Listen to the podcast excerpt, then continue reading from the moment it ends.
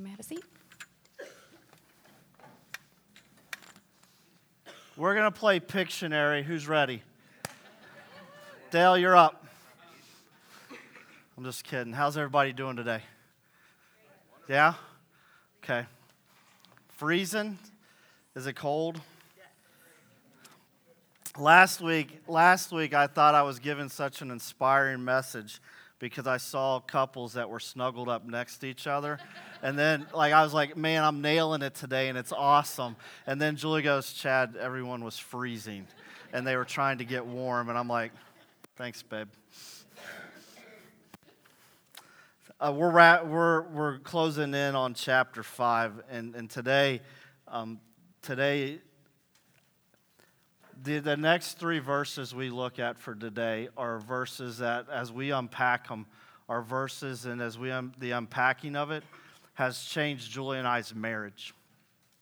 And so, as we unpack this and as we get into this, these particular things that I'm going to share with you today uh, are things that Julie and I implement in our marriage to gain better understanding of what, what this, this scripture looks like. Because a lot of times I think we can read scripture, and one of the common themes that I get back is okay, great, Chad, that's what scripture says, but what does it look like in real life?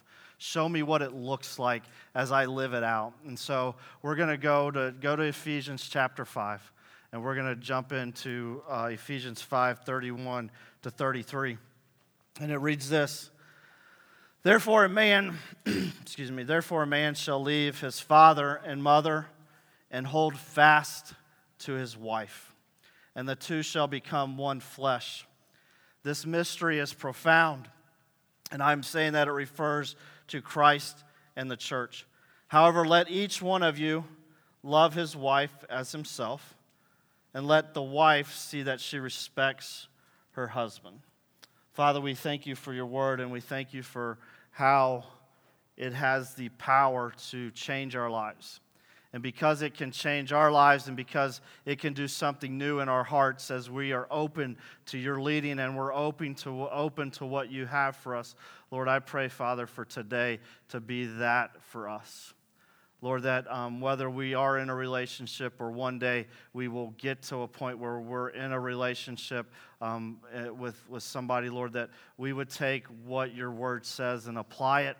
We would live it out we would allow it to change the way we think, change the way we act, change the way we engage um, with those that, that you have given to us.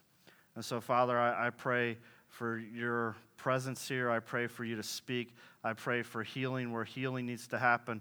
I pray for reconciliation when reconciliation needs to happen. I pray, Father, for a boldness that um, you put in us to make things right that need to be made right, a boldness to step out to in order to uh, do what you have called us to do, a softness to receive what you have for us to receive. And I pray all this in Jesus' name.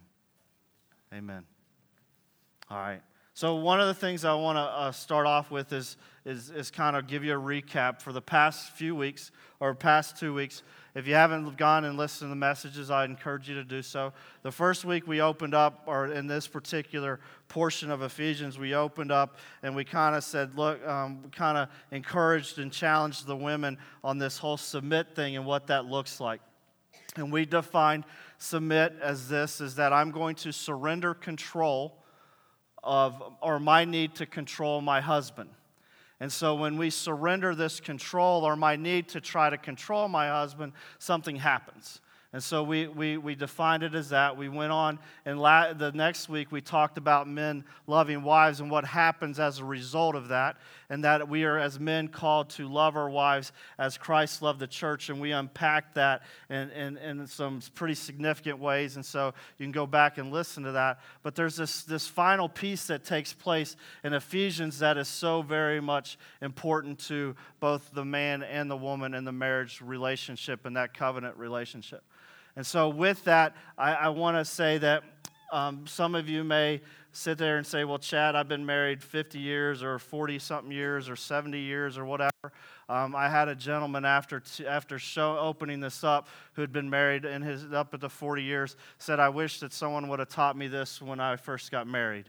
And so one of the things, the benefits that you guys get uh, is this, is that not only do, am I your pastor, but I'm also a mental health counselor who specializes in marriage. And so with that, you're getting something a little extra today. But I want you to know why, how it applies to Scripture. So I'm not just going to give you a teaching, but it's, it's actually coming from Scripture and how we can unpack it and look at it and make it relevant to today and what it looks like in our lives. So the first thing I want us to understand is it says, Therefore, a man shall leave his father and mother and hold fast to his wife, and the two shall become one. So, now what does this mean? Well, how does this look like? What, how do we apply this? And uh, my wife, who is gracious enough to uh, help me out today, is going to come up here and I'm going to show you what holding fast looks like. Yeah. So, there's, there's, there's this image when you go to Genesis, and actually, this particular verse is not just in Ephesians, it's in Genesis. Jesus talks about it in Matthew, and, and so it's, it's running throughout Scripture, this particular piece. Now, here's how I see it. And you guys can agree or disagree with me, but when I open Scripture and I read it, this is what I see. There was a part when Adam was put to sleep, and a rib was taken from his side, and Eve was created. After that particular piece, Adam was awoken and Eve was brought, brought to Adam. I want you to picture this. In any marriage ceremony, what usually happens? There's this time when the groom's up there, and if he has a good best man, his best man is saying, What, Rob? We got time to run. the, the car's running, and there's a back door that no one's blocked off. We can go. And so there's this piece that happens, and I did it because that's how he blessed me at my wedding, is these particular things that brothers do. And so one of the things that's very important, you see this image of the bride coming down to the, to the groom. And in this particular piece, when we, when we look at this and capture this, and here's, here's my heart in all of this, guys. I need you to understand this. There are so many of us that right now, there are not so many, there are some of us in a marriage relationship – that we're so closed off to what God could do in our marriage that we're not open to it and there's some hurt and some stuff that's going on. Or let's just be say it this way. We're we're okay with the status quo. As long as my favorite tv show is that 70s show. And I'll never forget Red Foreman looking at his, his, uh, his kids and saying, As long as I can go to sleep in peace at night, it's a good day. But there's something more to marriage than just going to sleep in peace at night. And so there's this bride that gets brought down, and there's this gift that's being brought to the groom. And how we receive that gift is so important. So much so that, G- that God, from the very beginning, says, A man shall leave his father and mother and shall hold fast to his wife. Now, see, some of you are uncomfortable right now. I'm not. This is probably the most comfortable I've ever been in giving a message.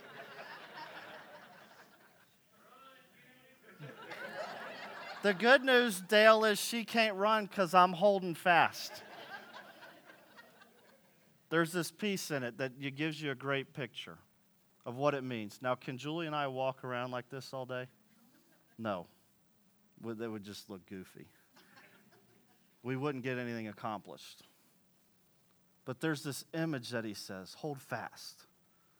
This, this piece that he says, look, hold on to her. And notice the natural response is not Julie to do this, right? Her natural response is to do what? Now, who's got the mic? Chad, did we put it up?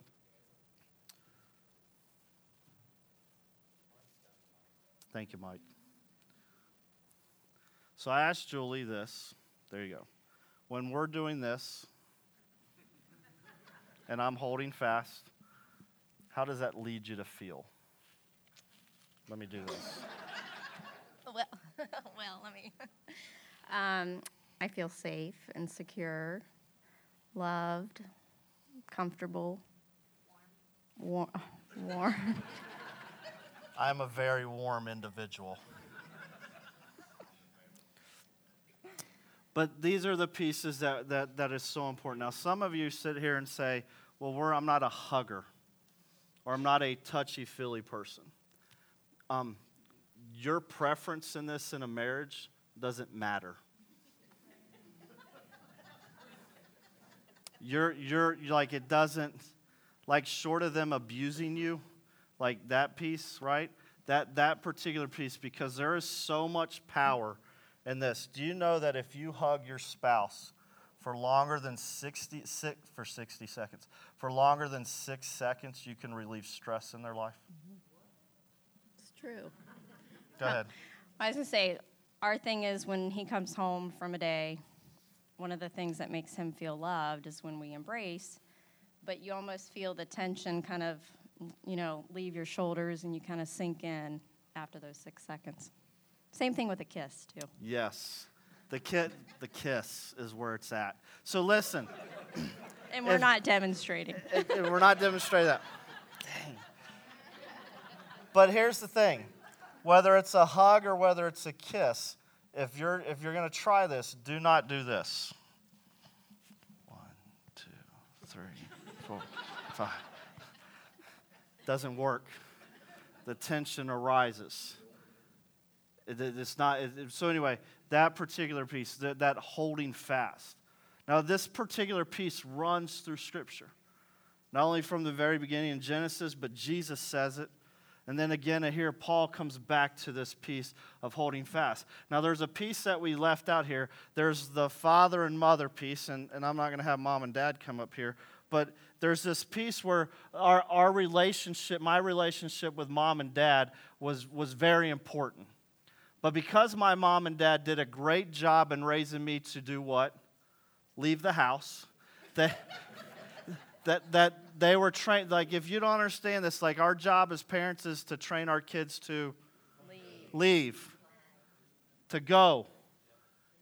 And, and, my, and my parents did a great job of training me that at some point I needed to leave the house. Now, here's what's very interesting is it says this a man shall leave his father and mother. That relationship, and, and you have to go back to biblical times because that relationship between a son and his father and his mother was probably a very was not probably it was a very important relationship there was so much tied to that relationship back in biblical times that, that it, it means a lot more than it does today However, what I'm learning today is that a lot of times one of the spouses in a relationship has a hard time leaving their mother and father. Okay, I didn't have to say it. Sweet. So, one of the things. so, one of the things that's interesting is how that gets played out. And how it gets played out is this is Julie and I, we'd have a tough decision to make. And one of the things that we have been blessed with is her dad is a builder. And so a lot of times he's been able to build a couple houses with us or for us. We've had to pay for them, but he's built them, ready? So uh, in, in this particular process, but one of the biggest things that we dealt with early on was what? Whenever there was conflict, I would always be like, well, I think we should call my dad, or I would just call my dad and see what my dad suggested. And so to me, that became very offensive. And there was a lot of anger and bitterness that grew in my heart towards her and towards her folks. And so, one of the things in this particular piece is, and it's just not the bride that does it, it's also the man. He, there's this relationship that you go back and you can go back to mom and dad and you're trying to get wisdom and you're trying to get all this stuff, but it doesn't say that. He says, hold fast, leave and hold fast. Now, that doesn't mean that I don't go to my mom and dad and ask questions. That doesn't mean that I cut off a relationship with my parents. My dad is one of the wisest guys I know. And so when I'm wrestling with something, I, when Julie and I talk about it, I'll throw it by him. But case in point, when I, said we're going to plant a church, I went to dad and mom. I said, hey, we're planting a church. And my dad's greatest wisdom he ever gives me is, you're crazy. you, why would you do that? Listen, there's nothing wrong with that particular piece, but it can't, you cannot allow that to control you and dictate what you do. This is where it's at once she's given to you as a gift. once He's given to you as a gift, this is where the decision making happens. This is where the real life hits. How you raise your kids, how you discipline your kids, how you uh, manage your household, how you do things. This is where it's at. This is the conversation that in that holding fast piece that it comes back to. If this is not there, if you're not holding fast to your spouse because of whatever reason, yes, there will be tension and there will be a need to go find somewhere else to do this. Now let's talk about this. Julie, Julie um, mentioned three things Three things. What did she say? Do y'all remember? When she's being held, how does she, what were the three things?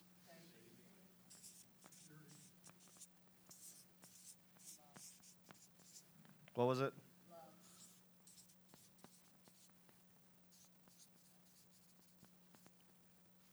I changed uh, love to value. There's three things in holding fast that make a marriage rock solid.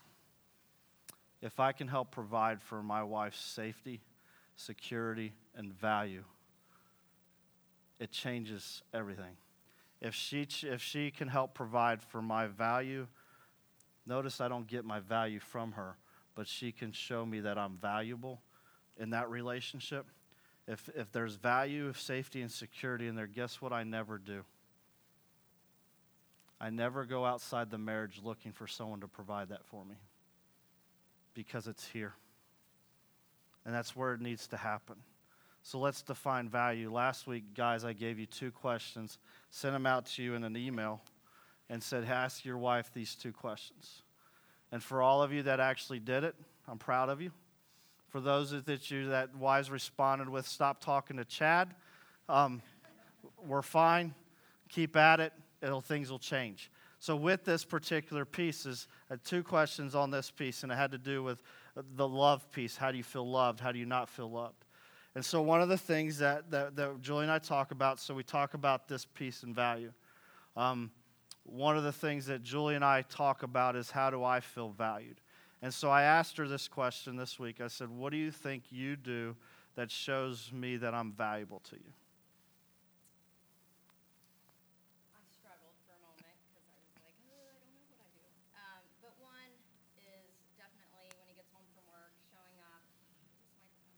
I don't know.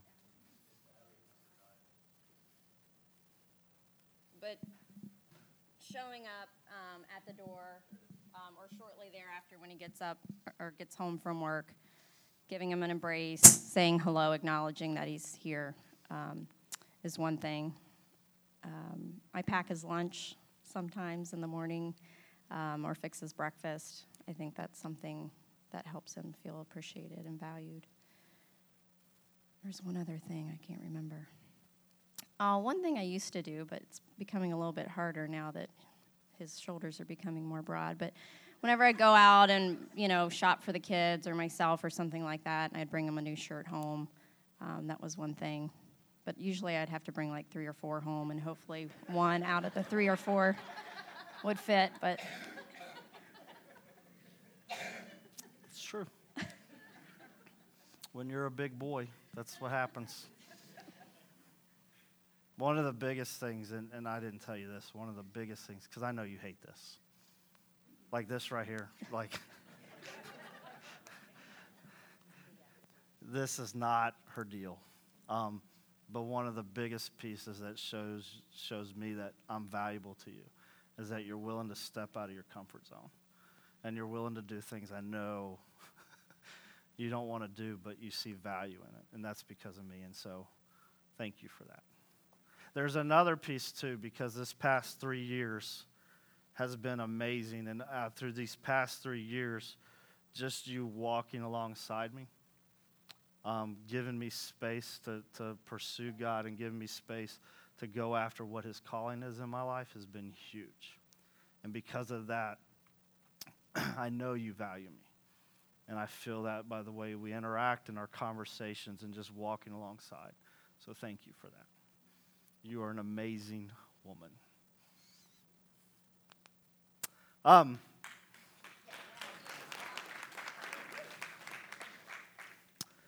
So, let, so let's define because how many times when we look at this safe and secure piece do we say, Chad, that's the same word? Right? It's not, it's different. Um, one of the things that let's define safe and let's define secure. Safe is this safe is that Julie has um, permission to be herself with me. She has permission to open up to me. She has permissions to tell me, uh, hey, you know what? You're kind of ticking me off right now. And I know that's hard to believe, but yes, your pastor does tick his wife off on a lot of occasions. She has permission, she has that she can, she is, is, is free to come and talk to me about things going on. And here's the kicker I feel safe enough with her to go and do the same thing to say, I'm struggling, or I'm wrestling with this, or I'm not sure about this. And there's this safe peace that we feel. See, a lot of times we look at this word. Can y'all read that? Someone said Corey should be up here writing, but I'm going to try it. What's this word? No, we're good.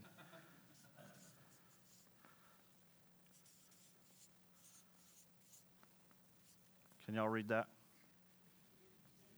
Read it fast. One more time. True intimacy is not what happens in the bedroom. True intimacy is when you're actually looking into, she can see into me.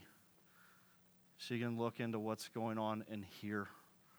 I can see what's going on in her and I can be able to see what's if something's wrong, if something's off.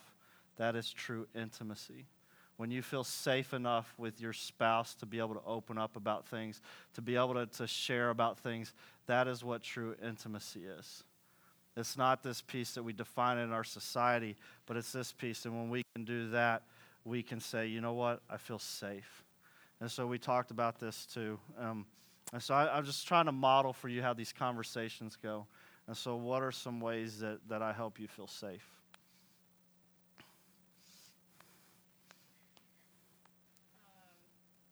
Other than bringing you up here.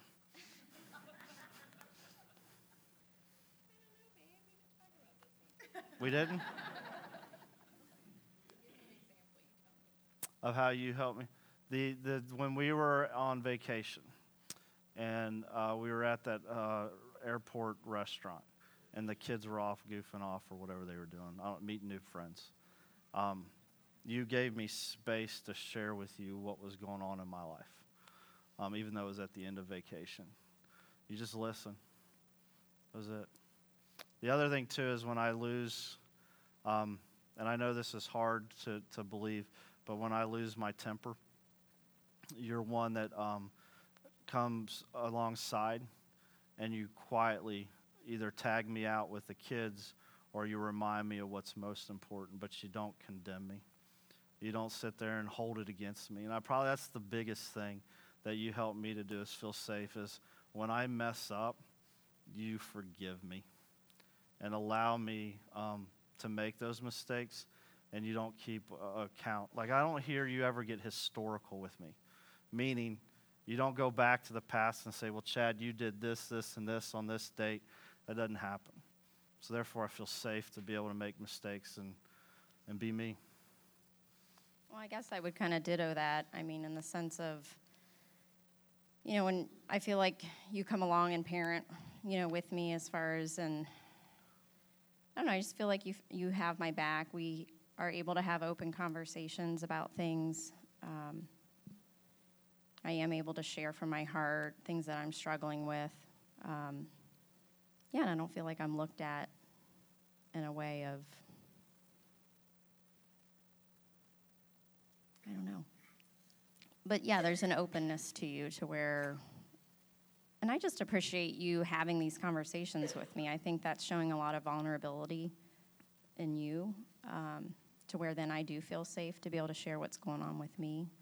And I think I've appreciated over the past couple years you taking that step of initiative to start these conversations with me to open up more and to share more of what's going on with you than to allow myself to share. This last one is secure. We're going to define secure as you know what? I'm not going anywhere. That's the best way I can put it. When security is in a relationship, you know your partner's not going anywhere. You feel secure in it. They're not exiting, they're not going anywhere.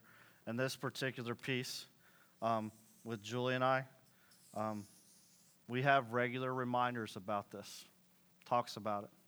And I know that may sound weird, but we actually tell each other, I'm not going anywhere.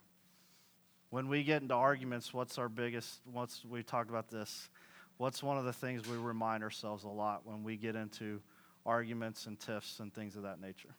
Well, a conversation we had early on was just, you know, just a reminder that we're on the same team. The end goal is the same. And so I think when we do have disagreements or arguments, we do kind of have that common ground that we know we love each other, we know what the common goal is. And then it allows for you know, more open discussion as far as and for me to maybe set aside my wants and my needs and to really listen to what he has. Yeah. So. So these are the things that we talk about, the things that we go over, the pieces that we, uh, that holding fast. That holding fast creates such a, a God given relationship that with that it makes a huge impact in our world. And so, this is three things that we can ensure within that relationship as we hold on to one another, as we cling to one another, as we hold fast to one another. That if I look at it for these three things and I come back to them, I promise you the result would be that you start to trust one another and that your marriage grows. If you start taking any one of these three out, what will happen is there'll be cracks in your marriage, and eventually trust will be broken, and then the marriage will start to go down. And then you'll spend a lot of money sitting there talking to a guy like me or a girl who's helping you do it. But listen, pay attention to these three things.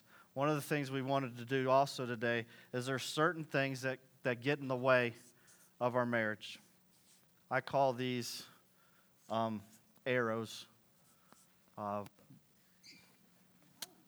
and these arrows come at us and they get in the way. They get in the way, they intrude, they, they, they start creating cracks in our foundation in our marriage. They start getting in the way. One of my favorite things is uh, we, we were talking about this. Well, the first thing that, that has the potential to do it, as we talked about this, is our kids.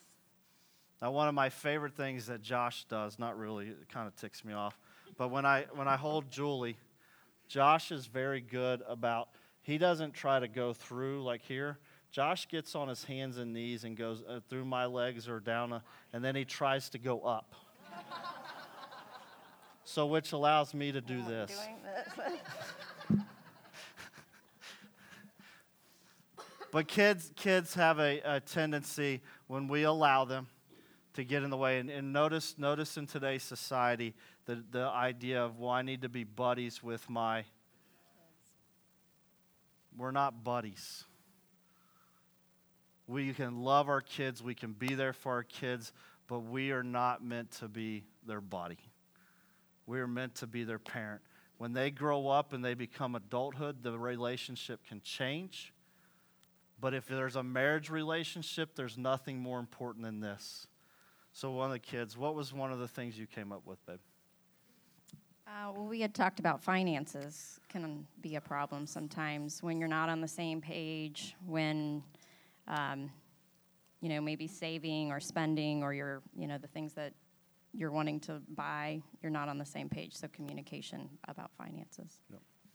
The other one we put, and I and I said this one, um, we put extended family. And here's what I mean by that when extended family in laws become the priority. And that could be brother, sister, that could be whatever it is.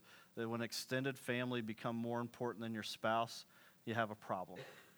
Um, there's an issue going on because what happens is, is you don't go to each other.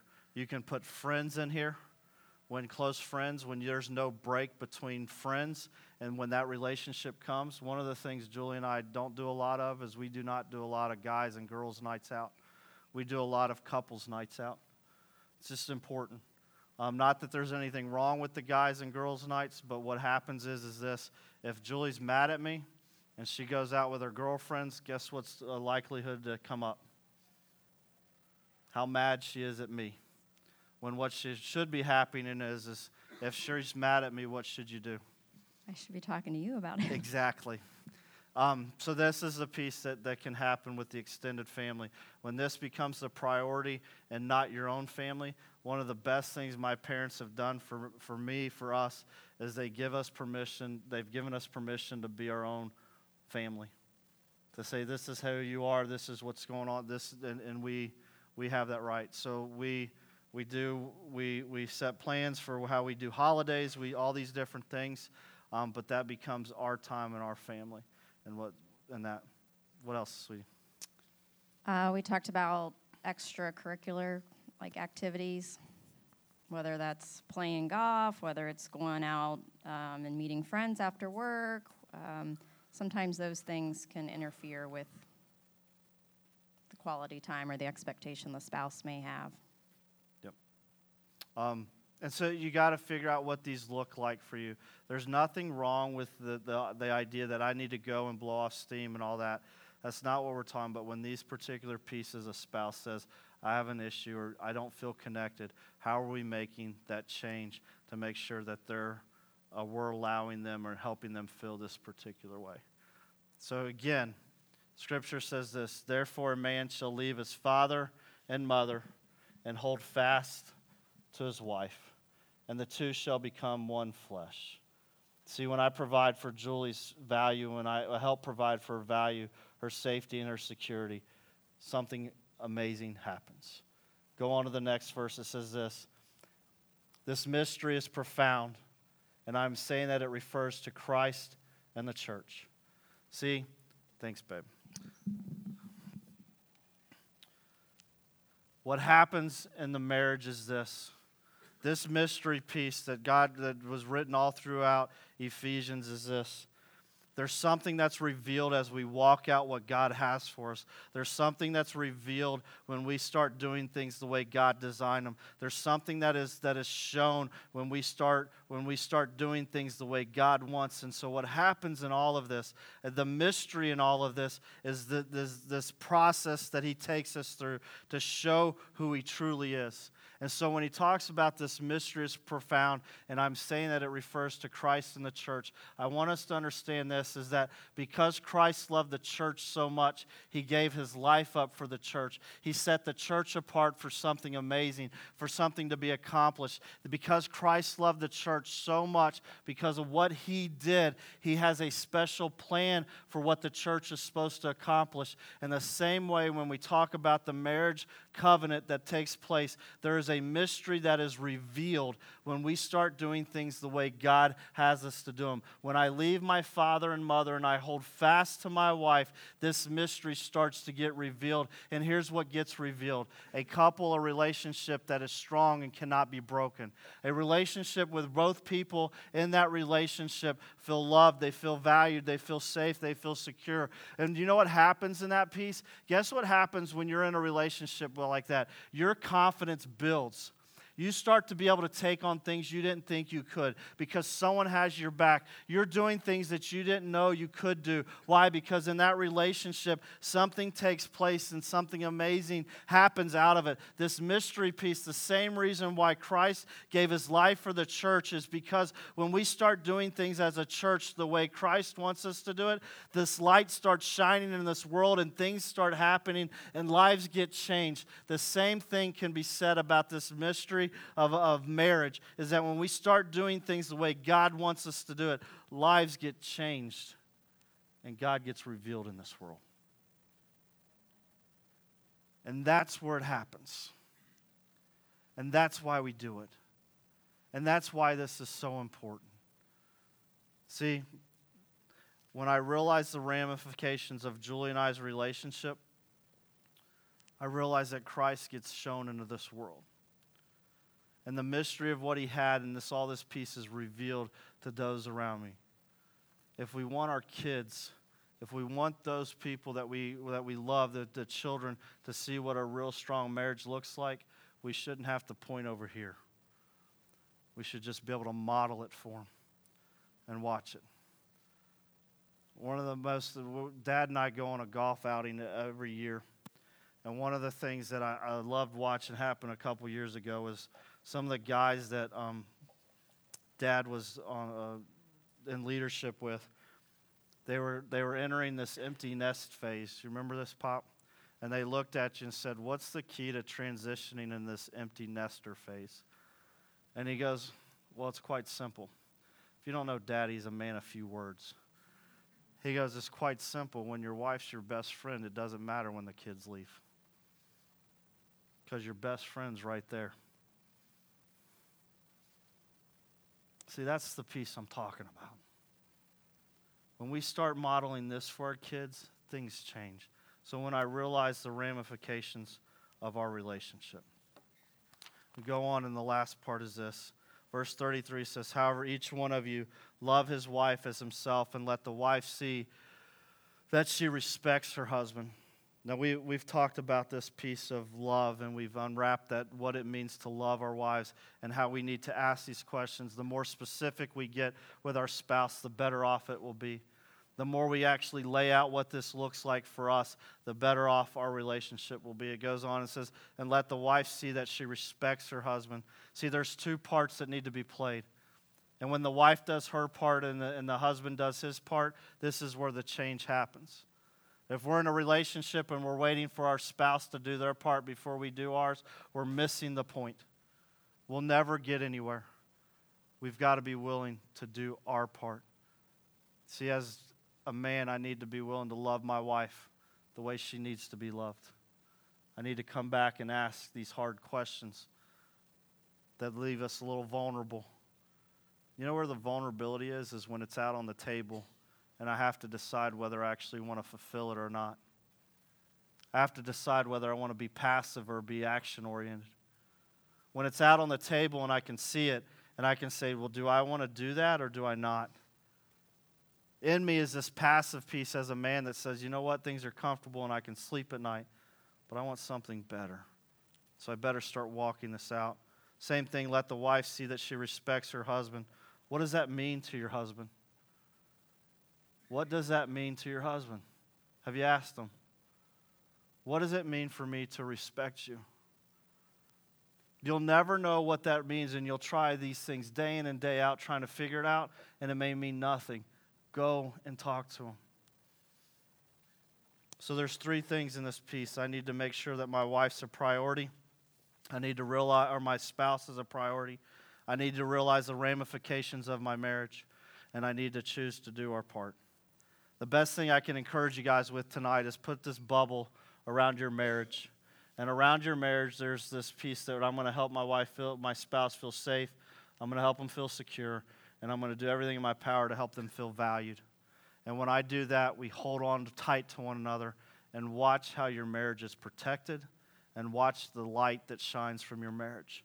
It will change your home, it will change your life, and the ramifications keep going on generation after generation. So, what can actually cause the impact in this? And we talked about these arrow pieces. Julie and I laid out. By the way, there's a lot more arrows in our lives than we laid out, um, but these are the ones we, we, we've shared with you today. Go to James 3.16. It reads this. James 3:16 says this, "For where jealousy and selfish ambition exist, there will be disorder and every vile practice." think about the state of marriage today in our society. Because of selfishness on one part or the other, because of this particular piece that's going on in marriage right now, marriages across our country, because of this, because of selfishness, for where this exists, there will be disorder and every vile practice. The marriage won't look like it's supposed to look. There will be chaos in it. Spouses will be going elsewhere to look for the, the things that they need. It's not what God intended. So there's a piece in of us that says, you know what? I want to do what I want to do, and I just want to be selfish right now. Can I encourage you with this? If that's a part of your heart, if that's a part of you, can I ask you during our prayer time that you come clean with it? And you lay it before God and say, I don't want to be selfish anymore. I want to be exactly who you've called me to be. And I want my marriage to be exactly the way you've designed it to be. Lord, help me to hold on to my spouse like no other. Because when we do that, the impact of that flows into this world, flows into our kids, flows into generations to come because of what we choose to do with what God has told us to do and the way He designed it. Let's pray. Father God, we love you and we praise you. We thank you for today. We thank you for your goodness and your kindness, Lord. I thank you for an amazing wife who is willing to, to, to be uncomfortable, to share about things going on in our own life and things that we wrestle with and things that we deal with. Lord, that, that you have designed something for our marriage. And I pray that not only for ours, but for the, those marriages that are here today. Lord, as I pray that sometimes selfishness will set into my heart and I want things done the way I want them, and I want things done quickly, or whatever it is, Lord, that I would surrender that to you. I would allow you to work in my life. I would allow you to see my wife the way that you want me to see her through your lens. Lord, that selfishness does not play a part in our marriage, but sacrifice and love and doing everything in my power to provide for her safety, her security, and her value knowing, Lord, that it's not all about me, but Lord, you've put us there as helpmates, you've put us there as partners, and as we hold on, hold fast to one another, out of that particular holding on, Lord, you are glorified. Because that's what you called us to do. And when we hold on to one another, Lord, we become one, and that true intimacy happens in our life. And Lord, I pray that for marriages at Light Point today. I pray, Father, that you would work in amazing ways, that no matter how newlywed we are or how long we've been married, Lord, we would take what you have given us and we would apply it to our marriages today, knowing and believing, Lord, that you will transform them into marriages that make an impact in our world for your glory and your glory alone. And I ask this in Christ's holy name. Amen. So as we respond today, there's some communion tables to the side. Feel free to go and take communion. Uh, you res- and, and remember what Jesus did for us. There's offering bins in the back, and you can give an offering. Or maybe you just need prayer over your marriage today or over relationships today. So you can go over and you can offer a prayer request into that, or you can bring an offering of what God, a portion of what God's given to you, and a tithe. You can give that back as well in those offering bins. You can stand and sing with us as we sing this last song. And then also, maybe there's something you need prayer over. Joyce and Rob, sorry, Phil left. Okay. Joyce and Rob will be over here and be happy to pray with you guys over anything. So you respond how God leads. And can I just say this real quick? If you're in a marriage right now and you're struggling, I don't know who you are and I don't know what it is. And the tendency is to make up every excuse why you don't go get help you have a pastor that loves you and can help you break free from that rut you're in. There's a reason why God, God, for whatever reason, had me go to a school for as long as I did and send a guy who hates school to go back to school. You don't have to struggle alone.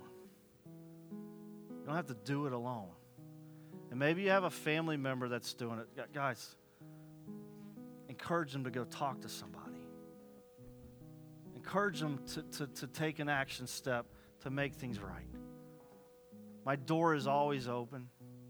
You can always find time. And there's no reason why you have to do this alone.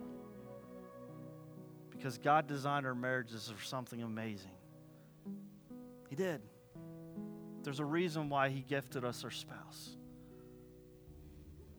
and we can see something amazing come out of it. So don't sit in silence. Pull me aside, slip a note in, whatever, let me know. And I'm happy to walk with you. And if you don't want your pastor, I got plenty of friends that I know are really solid that can help you out. I love you guys. Let's stay and respond how God leads.